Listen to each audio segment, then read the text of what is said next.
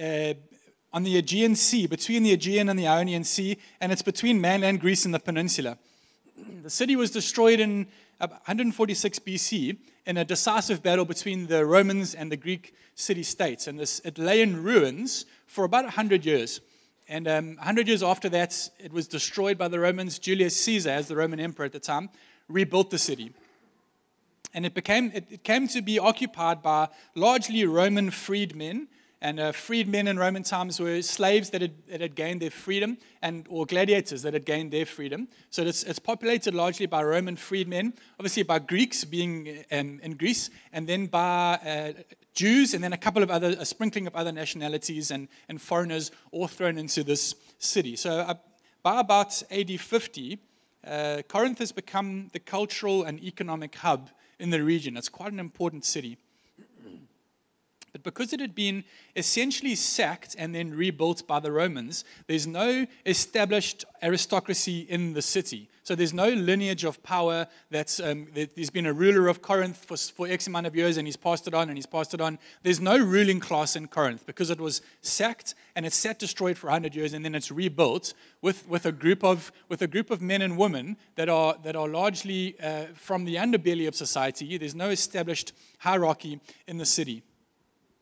And so because of the cultural mix and the economic opportunities that lay in the city, there's a huge chance there for upward mobility. You can advance yourself.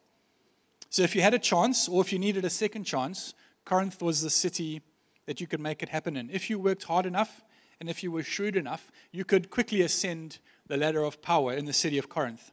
If you've ever heard stories or read stories about what the Wild West was like, Uh, being the land of opportunity. It was sold to people as the land of opportunity. You, you want to go, go west. That was, that was what it was sold to people. Corinth in A D fifty was that, was that place.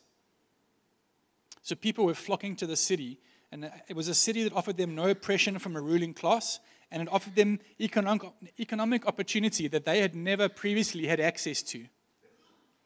But we all know that power, power is like a dog. It abhors a vacuum. All right? Come on, guys. Do you get that? If I'm going to tell jokes and no one's going to laugh, it's going to be a long morning, guys. Just work, just work a little bit with me. Power abhors a vacuum. And so what happens is, um, because this city is filled with former slaves and former gladiators, they've spent their entire life being told that they were useless and worthless, and they're treated as dogs. If you want to understand what oppression uh, looks like, go and, go and look at what it was like to be a slave in Roman times. But there's this power vacuum, and what happens is it starts to suck people into this power vacuum, and there's society, the, the, the Corinthian society is characterized as one where people are jockeying for position and power. It it's, it's becomes a, civil, a, a city of self-promotion and trying to rise above the rest because there's no one else above the rest. We're all equals and we're all low. So I want to rise above the rest. And so the city becomes characterized by that. See, the Romans value power in their leaders. The Greeks value knowledge and eloquence in their leaders. They, they want people who are learned and people who can speak really well. The Greeks, uh, the Romans want people who can lead them into battle. The Jews value authority from God that plays out in God's favor. It looks like God's favor on your life. That's what, so th this city is characterized by Romans, Greeks, uh, Roman freedmen, Greeks, and Jews largely. And th this is what those three groups of people are looking for in a leader, in a ruler. So this creates a city that's marked by social ascent, personal power, boasting, self-display, and self-glory. They become a society who pride themselves on intellectual pursuits. They had residents in large, wealthy, metropolitan port city. There's an emphasis on comfort. It's a society that, and they are a society that advocates for a full indulgence in the pleasures of life, right? They've spent the rest, they've spent all of their former lives being denied the, the indulgence and pleasures of life. And now as they're into this city, they don't want to deny, deny themselves any pleasure. I don't know if it sounds familiar to you at all. Pride themselves on intellectual pursuits. They live in large, wealthy metropolitan cities. There's an emphasis on comfort. They advocate for a full indulgence in the pleasures of life. Paul has had some initial success. He preaches there in Acts chapter eighteen, and he has initial success with the gospel. And so a church is established and born. But now the society has progressed, and the Corinthian church begins to question Paul's authority. The gospel that Paul is preaching and the man himself, Paul himself, seem to be the exact opposite of where the Corinthian society is progressing to. I don't know if that sounds familiar to you. In his first letter to the church in First Corinthians chapter one, he says, he, he, not, he notes, it's his first letter to them after the church is established in Acts chapter eighteen. He writes a letter to them, and he says, already there's disunity. It's the first letter that I'm writing to you, and already there's disunity in the church around who you should follow. Some say we follow Paul, others say we follow Apollos, others say, no, I follow Christ. And he says, actually, what you guys are doing is you're looking for who's the most impressive. And you, you're beginning to become divided over who is the most powerful. We will follow the most powerful person, and, and that is causing division in your church. Because you are a society that is characterized by trying to get ahead, by being above instead of below, you're looking for the one who you can follow who's above, who's the top. In his second letter to them, he writes in Second Corinthians chapter eleven, and he says this from verse one. I hope that you will put up with me in a, a little foolishness. Yes, please put up with me. I'm jealous for you with a godly jealousy. I promised you to one husband, to Christ, so that I might present you as a pure virgin to him. But I'm afraid that just as Eve was deceived, deceived by the serpent's cunning, uh, cunning, your minds might somehow be led astray by your sincere and pure devotion to Christ from it. But if someone comes to you and preaches a Jesus other than the Jesus we preached, or if you receive a different spirit from the spirits with a small s and a big S, If somebody, if you receive a different spirit with a small s from the spirit with a big S you received, or a different gospel from the one you accepted, you put up with easy enough. He says, hi, hi, you people are preaching different gospels, a different Jesus, and a different spirit to what you received when you were planted, and yet somehow you just put up with it. And the reason you put up with it is because you're looking for somebody who's over you. You're looking for somebody who's the strongest, the tallest, the best looking, and the most successful to lead you. See, that's the reason. So the problem that Paul has is that he doesn't embody any of the marks of power that the Corinthian church values. In many ways, he's exactly the opposite person of the person that they're looking for to follow. These are the, these are the problems Paul has. He's gentle and meek in his leadership. In Second Corinthians, he says, uh, my letters are weighty and forceful, but, and, but you guys tell me, in person, he's unimpressive and his speaking amounts to nothing. Right? In person, he's unimpressive. His speaking amounts to nothing. Paul writes this to the church. He doesn't speak with any eloquence. Second Corinthians chapter eleven, he says, I may indeed be untrained as a speaker, but I do have knowledge. He says, I'm not a very good speaker. You Greeks are trained in public speaking. He says, I'm not. I've got a little bit of knowledge, but I'm an untrained speaker. He isn't rich or powerful. Instead, he chooses to do a menial job that will be socially dishonorable. So Paul is a tent maker. He, he's, he, he's, a, he's a tent maker, which is a menial job in Corinth, just so that he can, so that he doesn't charge when he preaches the gospel. He says in, in Corinthians, Second Corinthians eleven, he says, was it a sin for me to lower myself to do a menial job in order to elevate you by preaching the gospel of God to you free of charge? And he's experienced a hard life. He lists all of the troubles that he's faced in Second Corinthians chapter eleven. He's been beaten, shipwrecked, whipped. He's hungry. He's been abandoned. Paul is the opposite of the person that this church is looking for. He's, all of the things, these are all of the things that caused the Corinthian church to doubt Paul. He wasn't the man of power that they wanted to follow. And the church is divided because they're saying, some I want to follow Paul. Others, Apollos is a little bit more impressive than Paul. Others are saying, no, Christ is more impressive than the both of those guys. So in light of all these accusations against him, and in light of the challenging of his authority, we would expect Paul to mount a defense, to defend himself, perhaps with an overwhelming display of his authority. Or at very least, we'd expect him to hide the things, to hide his weaknesses that are causing division, that are causing the church to have concerns about his legitimacy. legitimacy. See, the stability of the Corinthian church rests on how Paul responds to these challenges to his authority.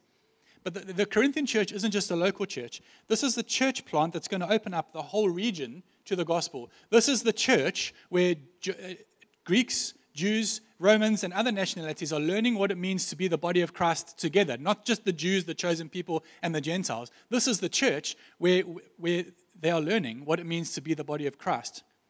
the church that's going to open up the whole region to the gospel, right? This is, if this church fails, if this church is deceived and, and falls astray, this is a problem. There's quite a lot on the line here. But here's the crazy thing. All of the concerns that the church has about Paul are true. He's not eloquent. He is gentle and meek. He's not rich or powerful. He does work a menial job, and he does constantly face hardship and trouble. But instead of hiding from these things, he highlights them. In fact, he says in Second Corinthians chapter eleven, in verse thirty, he says, if I'm going to boast, I will boast in the things that show my weakness. I boast in the things that show my weakness. I don't know if you've ever thought about that, boasting in things that show your weakness. This isn't, this isn't a humble brag. This, is, this isn't Paul saying, uh, oh, it's, it's tough at the top. You don't know how difficult it is to be this good. It's not a humble brag. This is Paul showing, boasting in the things that, that display how weak he genuinely is. The word translated as weak here is feeble. It means feeble, impotent, sick, without strength. It's not Paul pretending to be weak. It's literally Paul boasting to the church about how weak he is. And in doing this, and he's doing this with the expansion of the gospel in the whole region on the line. There's quite a lot on the line here. It's not something that comes naturally to Paul, but it's something that God has done in him. In his first letter to the same church in Corinth, he writes this. First Corinthians chapter nine. For though I am free and belong to no one, I've made myself a slave to everyone to win as many as possible. If you understand a little bit about the city, you can understand how emotive his language would be here. I'm, I'm free, but I make myself I make myself a slave, just as y'all were. Weren't slaves. Now he says, make yourself a slave again. He says, to the Jews I become like a Jew, to win the Jews. To those under the law I become like one under the law, to win those under the law. To those not having the law, I become like one, not having the law. So to win those not having the law. To the weak, I become like the weak. No. It says, to the weak, I become weak in order to win the weak. I become all things to all people, so that by all means possible, I might save some. I do this for the sake of the gospel, that I might share in, his, in its blessings. It says, to the Jews, I become like them. To those, I become like them. It says, but to the weak, I genuinely become weak. So I, I don't put on a facade and pretend. I don't pretend to be weak. So I genuinely am weak. And by doing that, I, the only way I can do that is to acknowledge my weakness before all of you. He writes to them again in Second Corinthians chapter twelve. And he says, God says to him, my grace is sufficient for you, for my power is made perfect in your weakness. And so Paul says again, I will boast all the more gladly about my weakness, so that Christ's power may rest in me. That is why, for Christ's sake, I delight. I delight in weakness, in insult, in hardship, in persecution, in difficulty. For when I'm weak, then I'm strong. Friends, in the Christian life, the way to power is through weakness. But it's not only a secret weakness. It's us being content with our own weakness and also being content for others to see us as weak.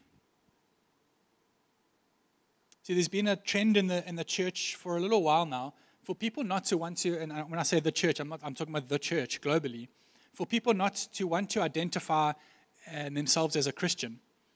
So they'll say things like, uh, I'm a follower of Jesus, or I have a relationship with Jesus. We're trying to distance ourselves from other people who call themselves Christian and have given the team a bad name, right? That's essentially what we're trying to do. So when you're talking to someone, do you feel that you're able to tell them you're a Christian, knowing that you will most likely, they will most likely immediately form an opinion of you that's not flattering? Or do you seek other ways to tell them that you're a Christian while trying to distance yourself from all the potential baggage that comes with that? So I've struggled with this often. When you meet new people, you're sitting around a bar or whatever, you meet new people, what's the first thing that South Africans ask each other? What do you do? So I'm acutely aware that as soon as, as soon as I say I'm a pastor, their opinion of me is formed very quickly, right? So I try, I try and delay that conversation for as long as I can, right? Their, their opinion of me, I know, As soon as I say I'm a pastor, it's very quickly formed. I get judged in the light of every accusation, every scandal, every bad experience that they've had, every bad experience that their friend has had that they read about on Facebook from everywhere around the world. I get judged in the light of that. I know that. My authority is called into question. My legitimacy is called into question. As soon as you tell people you're a Christian, the same thing happens. They will assume every bad thing that they've heard or seen about Christians and the church, and they will apply it to you also. Your authority, your legitimacy will be called into question. In other words, they will see you as weak. So what do we do? We try and find a clever way of telling people that we're Christians so that we can still let them know we're Christians, but that's, they don't see us as weak at the same time. We don't want to be misjudged. We don't, we, we don't want to be characterized with the rest of the guys who try to drop the ball, forgetting that we dropped the ball behind the scenes. We don't want to be with the public ball droppers. We want to be, we want to be with the guys who hide the dropping of their balls, right? So I try, I try to find clever ways of telling people that I'm a project manager and I work at the church now, because we don't want people to see us as weak. We think that if they see us as weak, it will harm the gospel advancing. But it's a little bit worse than that. When we dig down into our heart of it, what it reveals is that we think the gospel only advances through strong, capable people who are stronger, better looking, more successful than us. Men and women who steer clear of menial things and bask in the lights of success. Men and women who have advanced from freedmen to the top of society. In our deepest of hearts, sometimes what that, what that reveals is that's what we believe the gospel needs to advance through me. It needs me to be strong. It, the gospel needs me, God needs me to be capable to advance through me. Nothing could be further from the truth. The way to power in the kingdom of God is not through strength, it's through weakness. It's not through, it's not through exerting my authority, it's through submitting to authority. Paul says, no, I bask, I boast in my weakness. Because through my weakness, the power of God, the gospel, is put on display. I'm happy for people to misjudge me. I'm happy for people to see me as weak and menial and, and incapable of all of those other things, because the gospel doesn't need strong, capable people to advance. The gospel doesn't work in me and through me only when I'm qualified enough and capable enough and strong enough. No, friends, it works in me and through me when I recognize my need for it. And when I'm strong and capable, I'm far less likely to recognize my need for it than when I'm weak and insufficient and inadequate. When I view myself as adequate and strong and capable, I trust my own ability. I don't need to abide in Jesus. I don't need to keep relying on him for everything. In Acts chapter nine, the followers of Jesus are called the Way. Paul, Paul writes to the Pharisees and he asks them for a letter so that uh, he, he can take a letter to go and persecute and uh, arrest and put to death followers of the Way, Christians. Right? That's the letter that Paul uses to persecute the church with. Christians, followers of Jesus, are called the Way. And the reason that they're called the Way is because they were known for their way of life. They lived their lives a certain way. They weren't known for doing things. They weren't known for doing certain things. They were known for their way of life, how they lived their life. There's a difference. See, I can do certain things, and my heart is, I can do certain things, and my heart doesn't need to be made new. But for me to live my life a certain way, my heart has to be made new. And then from, from as my heart is being made new, then I act.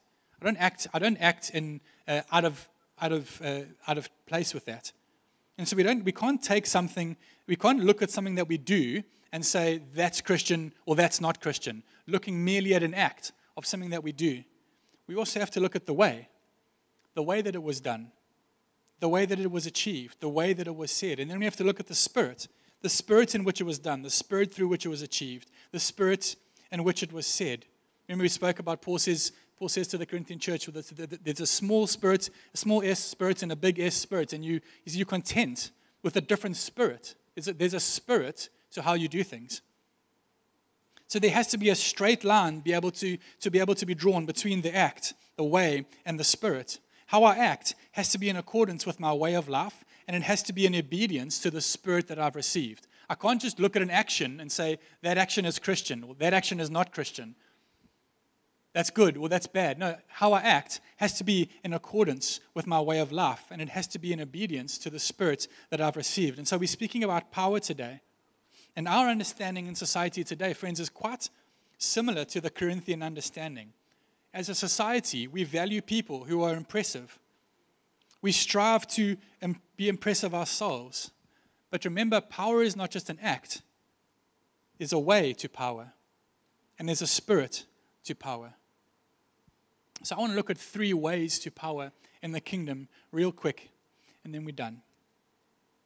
The way, to, the way of power in the kingdom is nurtured in obscurity, and it has everything to do with you seeing yourself and others seeing you as limited and inadequate.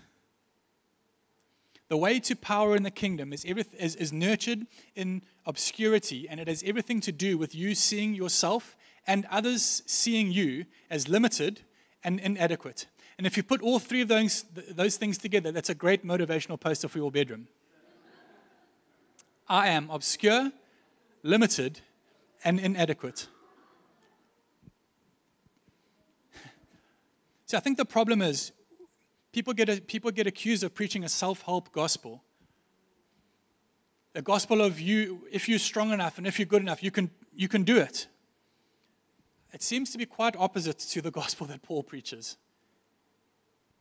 The way to power in the kingdom is nurtured in obscurity, and it's got everything to do with you seeing yourself and others seeing you as limited and inadequate. You see, we've got an option to take power and exert power and to dominate, or we can delight in our weaknesses, because then and only then is the true power of the gospel put on display through my weakness. The power of the gospel is not put on display through my strength. It's put on display through my weakness. In my strength, I'm already strong. In my weakness, God is strong. So here's what it means. I'm selling those motivational posters afterwards, by the way. You can put them up on your wall. T-shirts. The way to power in the kingdom, firstly, is in obscurity. I don't know if you've ever wondered about Jesus' life as a child. If you wondered what Jesus was like as a child. So we have a story of Jesus' birth. At Christmas time, we go through that, and there's, there's prophecy, and, there, and there's, there's, a, there's a lot of miracles taking place when Jesus is born. And then we know quite a bit about Jesus' three years of ministry. We know a lot about his death and his resurrection thereafter. But there's thirty years between his birth and his ministry. He starts his ministry at age thirty. There's thirty years that Jesus lives in obscurity. For thirty years he lives. Isaiah fifty-three says this about Jesus. He grew up like a tender shoot and like a root out of dry ground. He had no beauty or majesty to attract us to him, nothing in his appearance that we would desire him. He was despised and rejected by man, a man of suffering, familiar with pain, like one from whom people hide their faces. He was despised, and we held him in low esteem. See, if... If Jesus had come to earth as God, he could have come as God. People would have been drawn by, by what, what people were looking for in power was a God. Jesus came to show another way. He said, no, I didn't come as God, and I didn't come looking good, being clever, educated, eloquent, strong. He says, no, I came as a servant. I took on the form of a human, and then I actually, more than that, I became obedient to death. He says, It says he grew up like a tender shoot, like a root out of dry ground. Isaiah says, do you know that bamboo grows for three years underground before it breaks the surface? You're looking for a cash crop, bamboo's not it. Right, you want a quick turnover. Bamboo grows for three years underground before it breaks the surface. Once it breaks the surface, it grows at eighty-eight centimeters a day. Just under a meter a day. The only way it's able to do that is because it spent three years growing underground. So Jesus spends thirty years in obscurity. He's born, and he begins his ministry at age thirty. He spends thirty years growing, developing in obscurity. We get one, we get one story, one glimpse into Jesus' life, and I think it's for parents that we get that glimpse. Here's why.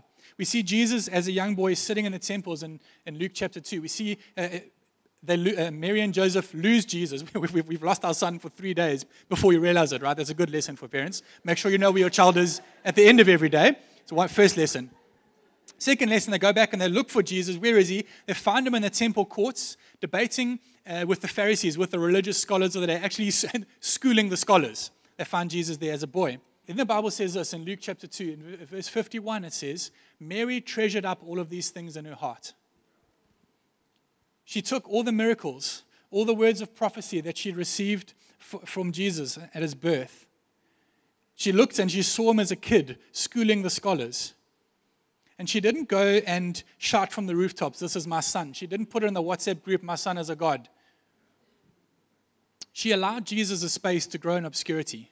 She treasured up these things in her heart. Friends, I think that one of the reasons that so many of us are not spending time in obscurity is firstly because we're eager to pop through the soil before our three years is up. And secondly, because others are eager to pop us through the soil before our time as our parents. Your kids need time in the soil. If your kid takes three years to pop through the soil, that's fine.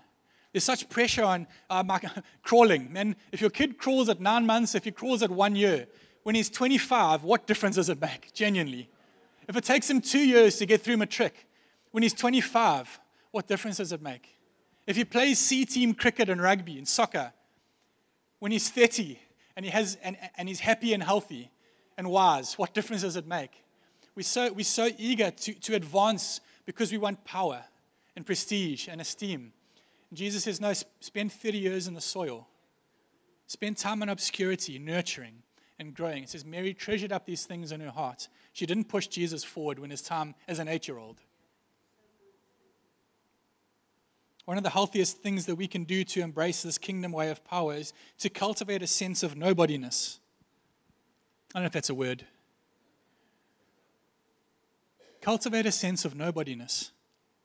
Paul does this. He views himself as nobody and actually encourages the church to do the same. And then he embraces their weak labels. He says, you think I'm not very impressive? You're right. One of the most freeing things that I, I did when I first started driving was obviously when you're, when you're a new driver, you, you, you're quite fast. And um, I would drive... Let's call, let's call it let's call it well and, and badly at the same time through traffic. And um, people would constantly hoot and uh, out the window shout, yeah, you cut me off, you such you drive so badly. And then everything in you wants to exert your dominance and authority. No, I'm not, you're a bad driver, right? You know, one of the most disarming things you can do is, you, you're right. I did cut you off and I'm sorry. You're a bad driver, you're right. I am a bad driver. I'll try to do better next time. So this isn't an exercise in self-loathing. It's not an exercise in self-loathing. Cultivating a sense of nobodiness and breaking, embracing weak labels is not self-loathing.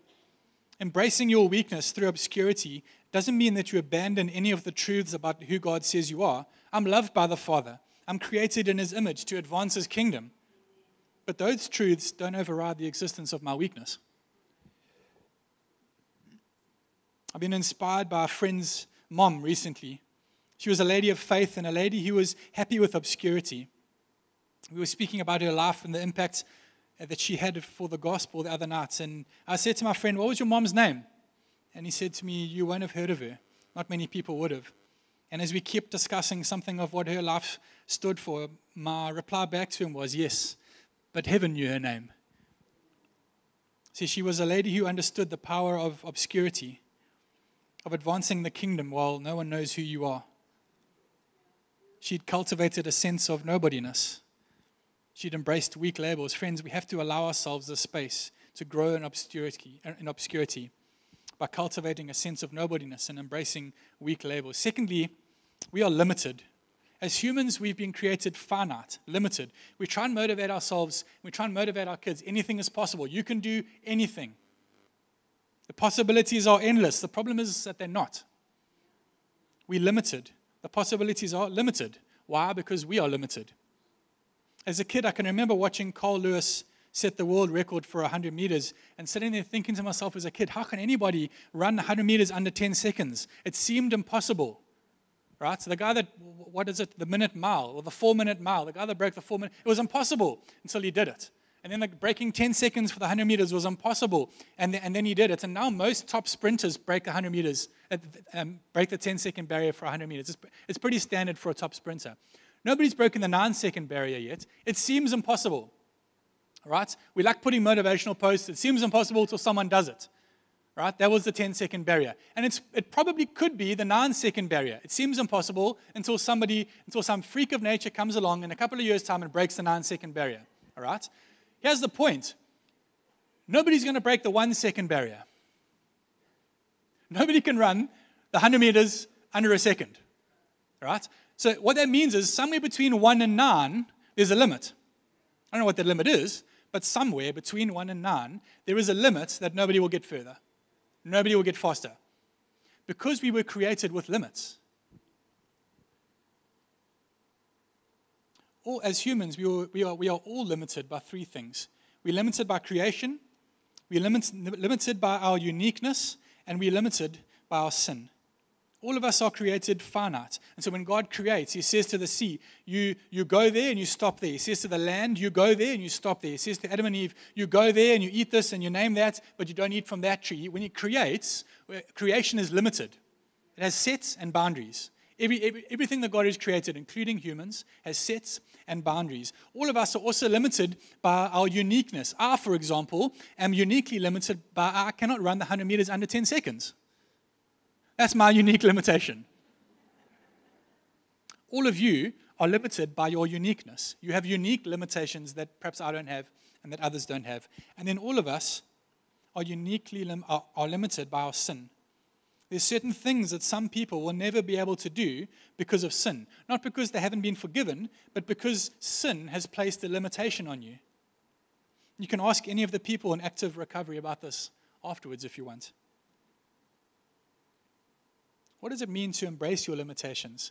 I have to view myself and keep viewing myself as limited. If I keep viewing myself as unlimited, I start to believe that I'm also unlimited in power. Because a person who has no limits can't imagine a power outside of their own. As soon as I think of myself as unlimited, I also want others to think of me as unlimited also. I like them to look at me and think, yo, that guy could do anything. Feels good to see that, right? So I've, we've got five kids in our house, in our household. Our house is quite busy. It's a bit like a beehive at uh, sunrise and sunset, right? It's just a hive of activity. I, I, I could quite easily drop a whole lot of balls behind the scenes and in front of the scenes, smile and look like everything is in order, right? I look good in front of the scenes. And what happens when I do that is people look at me and think to themselves, yo, that guy's limitless. He could do anything. That feels good. We want people to think that of us. So what we what we have intentionally done in our house is to invite people into our house in times of chaos. Because I want them to see what my house is like, what my household is like behind the scenes. Because when they sit in my house and it's and kids are arriving home from school and trying to finish homework and we're trying to eat a meal and trying to prepare for the next day, they, they, they're not thinking to themselves, yo, that guy is limitless. They're thinking to themselves, yo, he limited. He very limited. But it's healthy. It's healthy. It's actually very healthy for them to see the balls being dropped, for them to see the fruit being lost behind the scenes, so that not only can I embrace my limitations, but they can see me as limited also. And then lastly, I'm inadequate. To embrace the way of power in the kingdom is to see yourself and to see myself as inadequate. Again, that's not an exercise in self-loathing.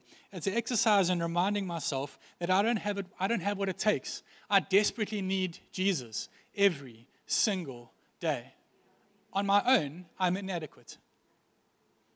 In Exodus chapter sixteen, we have the story of the Israelites and God providing manna for them. Every single day he's providing manna for them. And then it says that um, what happened was, God said to them, don't gather it up. I will provide it for you every day. But some of the Israelites, because they listened so well, gathered it up. Try to keep it overnight in a lunchbox. Find the next day when they came, it was full of maggots and it stunk. What God was reminding them is that every single day, you are inadequate. You can't gather things and make a plan for yourself. On your own, you are inadequate. You, what you, actually, you need me every single day. And when I view myself as adequate, I start to rely on my, on my own ability to make a plan. I know what I'll do. I'll put manna in a lunchbox, store some for tomorrow, then I can sleep in a bit later, get a bit more rest. Then I don't actually need God tomorrow. I can make a plan on my own. Start to view myself as adequate. Every single day, I need Jesus. I'm desperate for Jesus because on my own, I'm inadequate. Too many Christians today believe that if they could just become a bit more adequate, that God would use them more. If I could just become a bit more better, a bit better, then God would love me more. If I could just become better, then perhaps God would provide for me more. Perhaps He would open more doors for me. No, friends. Your adequacy is not what opens doors for you. Your adequacy is not what makes God love you and provide for you. It's your inadequacy. And if I don't keep reminding myself of this, God will remind me of it. When I try to become self-reliant, I, f- I realize that my self-reliance is full of maggots and it stinks. Every time I preach, every time I preach, part of my preparation is to say to myself and to say to God, I have nothing to give these people. My confidence is not in my preparation. My confidence is not in my study. My confidence is not, is not in what I've learned and what I've done. And my ability to speak, my confidence is not in that. Come, come sit. My confidence is not in that. I have nothing to give these people. But Jesus, I'm fully reliant on you. All I have to give them is you. So as soon as I start to think of myself as adequate, the next step is I'm good enough to do this on my own, right? If I think of myself as adequate, the next step is good enough to do this on my own. Too many Christians are good enough to do this on their own. I don't need God. I can make a plan. I'll keep manna overnight in a jar. We were good enough. Come sit. You can come. You're not worried. We're not worried. Thanks, Shaman. If I can make a plan, if I can keep manna in a jar, then I'm, I'm adequate enough to not need God in the morning. Friends, the way to power in the kingdom is through weakness. It's not through trying harder. It's not through jockeying for recognition and position and power and authority. The way to power in the kingdom is to see myself and to embrace others, seeing me as limited and inadequate as I develop in obscurity. Can you stand with me, please?